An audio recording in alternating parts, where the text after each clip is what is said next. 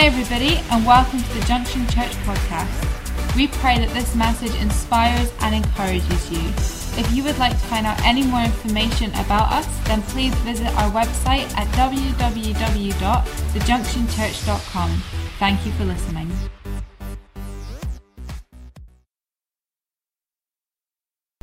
We're continuing the Freedom series today, and the key verses we're looking at are in 2 Corinthians 3, um, starting from 16.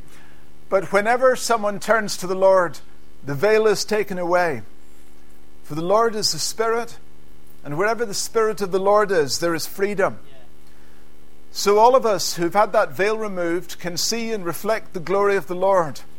And the Lord, who is the Spirit, makes us more and more like Him as we're changed into His glorious image. You know, we serve a supernatural God, and we should expect Him to work supernaturally. It says, wherever the, the Spirit of the Lord is, there is freedom. And, you know, we need freedom. We need freedom from God in every area of our lives. And therefore, we need to open the doors of our lives to allow the Holy Spirit liberty to work, liberty to, to set us free, liberty to bring change in every area of our lives. And you know, to do that, we need to raise our sights beyond what we can see in the natural. Let's begin to see the spiritual dimension to life. As believers, our lives should not just be ordinary, but extraordinary. Not just natural, but supernatural. You know, I'm not normal. And, and everyone said, yes, we knew that. But, but what I mean is, I don't fit into the expectations of the world around me. I, I don't do the things that my colleagues expect me to do. I don't do the things that my neighbors do. My worldview is different. My expectations are different. My sights are higher. And, you know, as believers, we, we need to, to stop trying to fit into the, the mold of the world. I'm not talking about being weird um, but simply living in a way that causes others to take notice and say, wow, whatever happened to him? Yeah. It's the change that God brings in our lives. You know, that's exactly how it was with Jesus. When, when Jesus walked this earth, people were attracted not just to his preaching, but to his, his personality, just to, to who he was, because he was different in a positive way. Yeah. He, he wasn't like some. Um, fanatical street preacher that sends people running. No, Jesus gathered people. They, they came because of who he was. And that was because of God's work in his life. We need to be the same. Anyway, we need to raise our sights higher. And I want to start tonight with a, a psalm, a cry from the heart of King David at one of the absolute lowest points of his life. It's Psalm 51. And David wrote this song immediately after he had um, fallen in, in, adultery and in murdering Uriah. And um, God had to send a prophet to convict him. And suddenly, David realizes the magnitude, the immensity of what he's done and the gulf that, that now separates him from God. And he writes this Have mercy on me, O God, according to your unfailing love, according to your great compassion Blot out my transgressions. Wash away all my iniquity and cleanse me from my sin. For I know my transgressions, and my sin is always before me. Against you, you only have I sinned and done what is evil in your sight, so that you are proved right when you speak and justified when you judge. Surely I was sinful at birth, sinful from the time my mother conceived me. Surely you desire truth in the inner parts. You teach me wisdom in the inmost place. Cleanse me with hyssop, and I will be clean. Wash me, and I will be whiter than snow. Let me hear joy and gladness. Let the bones you have crushed rejoice. Hide your face from my sins, and blot out all my iniquity. Create in me a pure heart, O God, and renew a steadfast spirit within me. Do not cast me from your presence or take your Holy Spirit from me. Restore to me the joy of your salvation and grant me a willing spirit to sustain me. you know, you don't have to be a murderer or an adulterer to identify with this stuff, particularly um, with verse 12, which is our focus tonight. Restore to me the joy of your salvation. You know, if you've been a believer any length of time, you'll have experienced situations which threaten to steal the joy of your salvation. It's a clear strategy of the enemy to steal joy from our lives. But he'll, he'll try to steal our salvation. But when he fails in that, he'll try to steal the joy of your salvation. And the result, if, if he succeeds in taking our joy, the result is that the Christian life begins to become a burden rather than a delight. We're, we're still doing things for God, but the, the passion, the zeal has, has died in our lives. And it begins to become a routine. It begins to become some, a, a, religious exercise, uh, an, an, an empty thing. And that puts the, the enemy in a, in a great position to limit our effectiveness. Well, there's a simple cure, and that's to put ourselves in a position where God can restore that joy of our salvation. Around the age of 14, I was baptized, and it was, it was one of the, the most uh, amazing experiences of my life. I was so excited, um, anticipating going into the waters of baptism, and then um, going down and up, and you know, I was on an absolute high, and I thought, wow, my, my problems are gone, my worries, my concerns, they're, they're all behind me. I'm, I'm, I'm somebody new, and that was true. But, you know, I was living on emotion, and um, those emotions lasted three days. and then I came down to earth with a bump, and I thought, where have they gone? Where's that, that joy gone? I didn't understand why I'd lost it, and I certainly didn't understand how to get it back.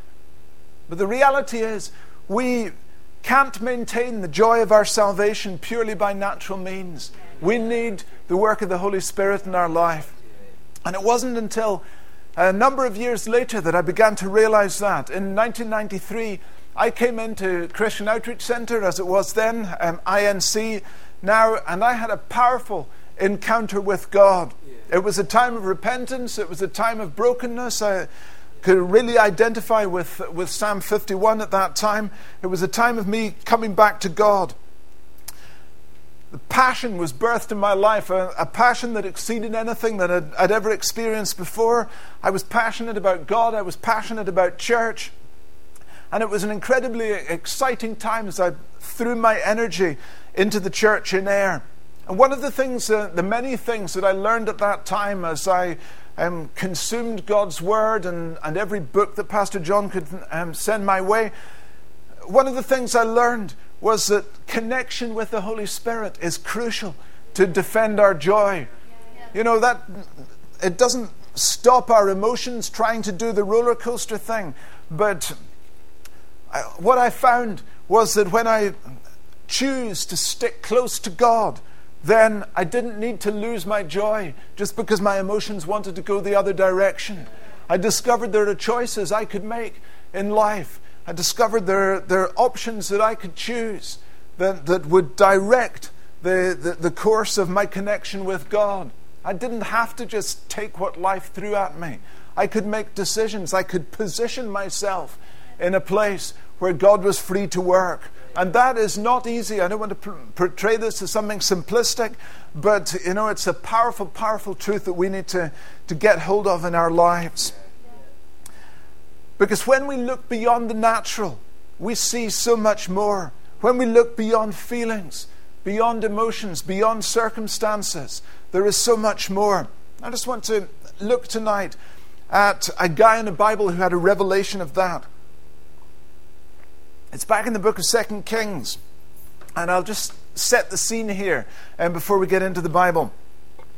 Elisha the prophet has become a, a sort of secret agent for the, the king of Israel. And um, the, there's a neighboring country, um, Aram or Syria, which is trying to invade Israel. And, and the king of Aram, he keeps coming up with new strategies to, to launch an attack here or, or a raid there.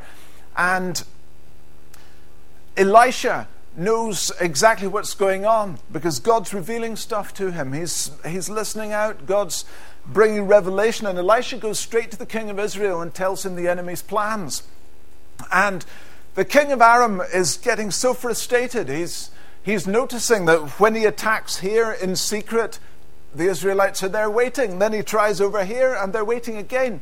And in frustration, he gathers all his generals together one day and he bangs the table and he says, Someone's a spy, someone's a traitor. Nobody except you guys in this room know our, our plans. And yet, the king of Israel, he's got his armies in position every time to, to counteract what we're doing. And the generals said, Hey, it's not us. They said, We're, we're all loyal. They said, There's a prophet in Israel who, uh, who knows the very words that you speak in your bedroom. Oh, what a, what a testimony to God. the, the, the, that's what the enemy, what's being said in the enemy's camp. And the king says, Right, that prophet's got to go. And he sends his army. You know, have you ever, had an army sent to, to stop you? But that's, that's what the king of Aram decided was necessary. He sent his army to capture the prophet.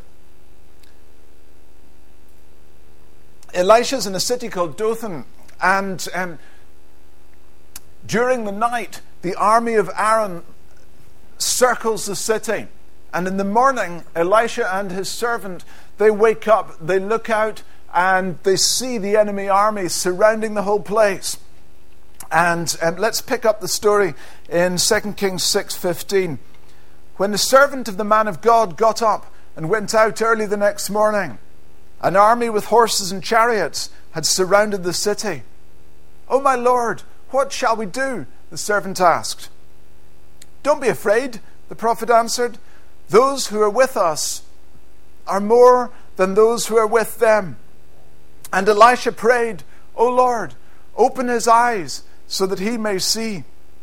Then the Lord opened the servant's eyes, and he looked and saw the hills full of horses and chariots of fire all around Elisha.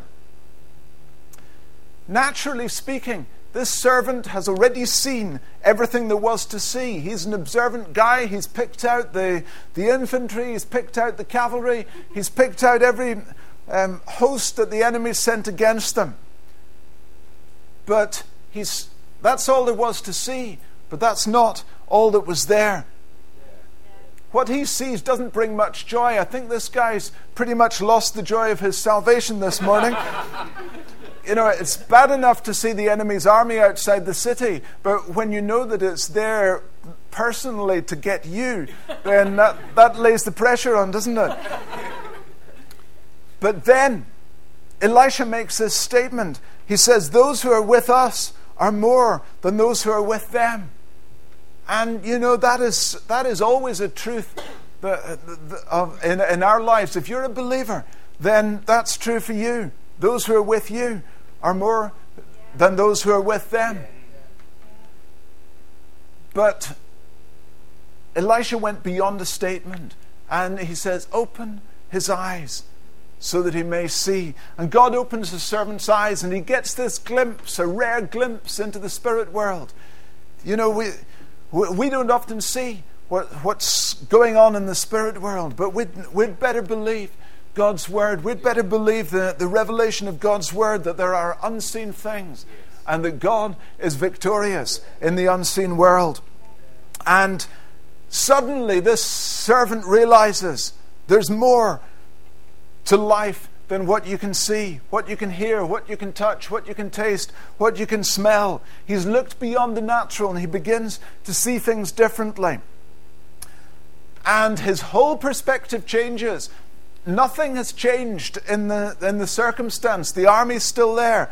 But his conclusion goes from, be, from expecting imminent defeat to expecting imminent victory.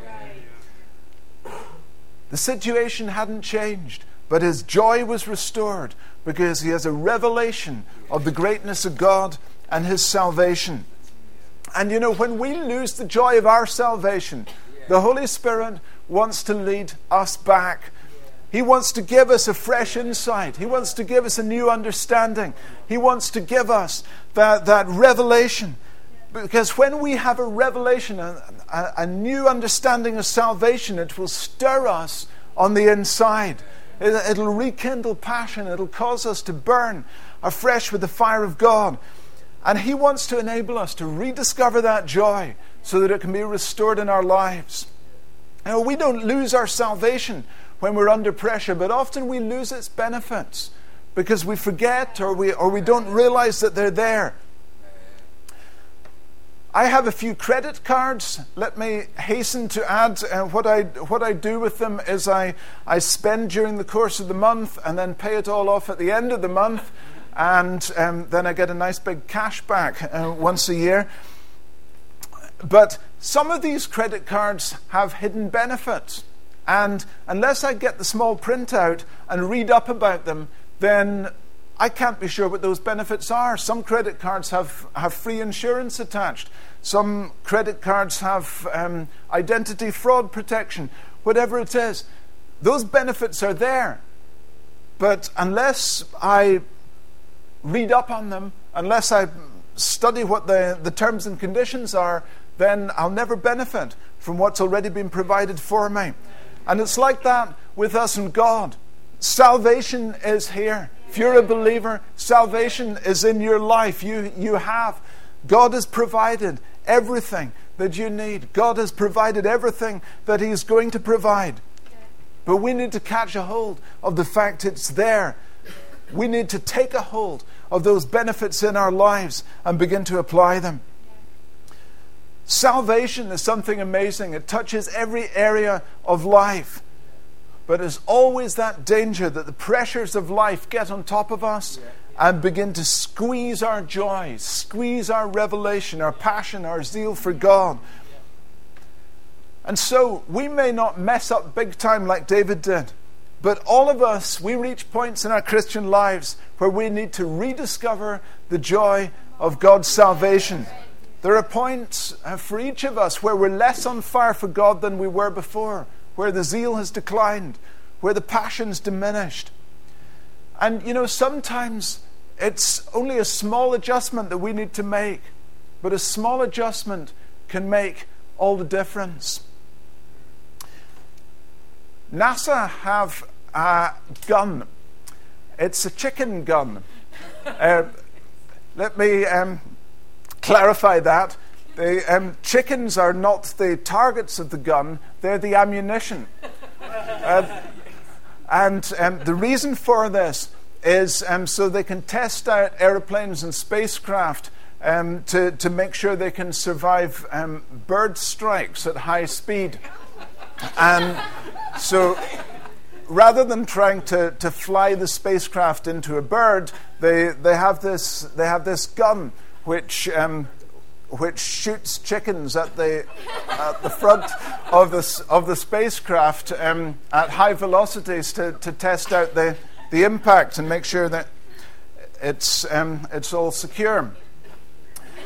Well, this um, this is quite a useful tool, and they um, they hire it out, or they used to anyway. This is a number of years ago. They hire it out to other people who want to do similar things, and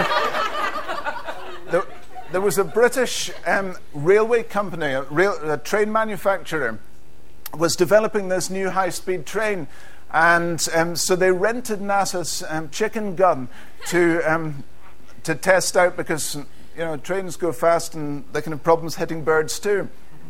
Um, so they fired the gun at the train, and their jaws dropped at the results. The um, the windscreen shattered the, the dummy train driver's head disintegrated. the, the back of the seat um, was smashed to smithereens, and the, the chicken embedded itself deep in the bulkhead behind. And um, these um, train engineers were absolutely panicking. They're thinking, what on earth have we done wrong here with this design? And so they printed out all the data. This, I think, was in the days before the internet. They, they printed out all the data, big pile of paper, and sent it off to NASA. and said, Can you analyze this and, and tell us what, what are we doing wrong with this, um, with this train designer, with this experiment? And to their surprise, NASA spent no time on it at all. It came straight back with um, three words written across the front of the paper defrost the chicken.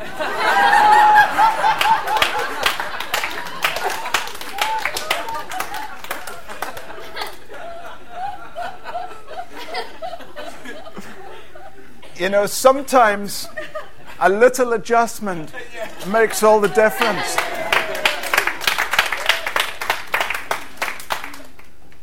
And God wants to make some adjustments in our lives tonight, I believe.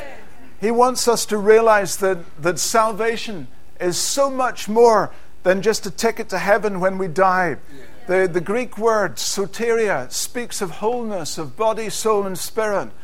It speaks of the future. Yes, heaven, yes, absolutely, but it also speaks of the present.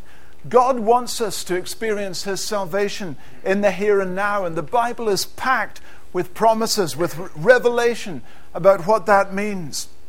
You know, the Bible tells us about who God's made us. It, it tells us that salvation means I've been blessed with every spiritual blessing in Christ.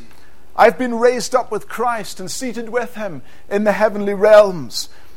I'm a fellow citizen with God's people. I'm a member of God's household. I'm strong in the Lord and in his mighty power. And those ones are just from the book of Ephesians. There are many, many more.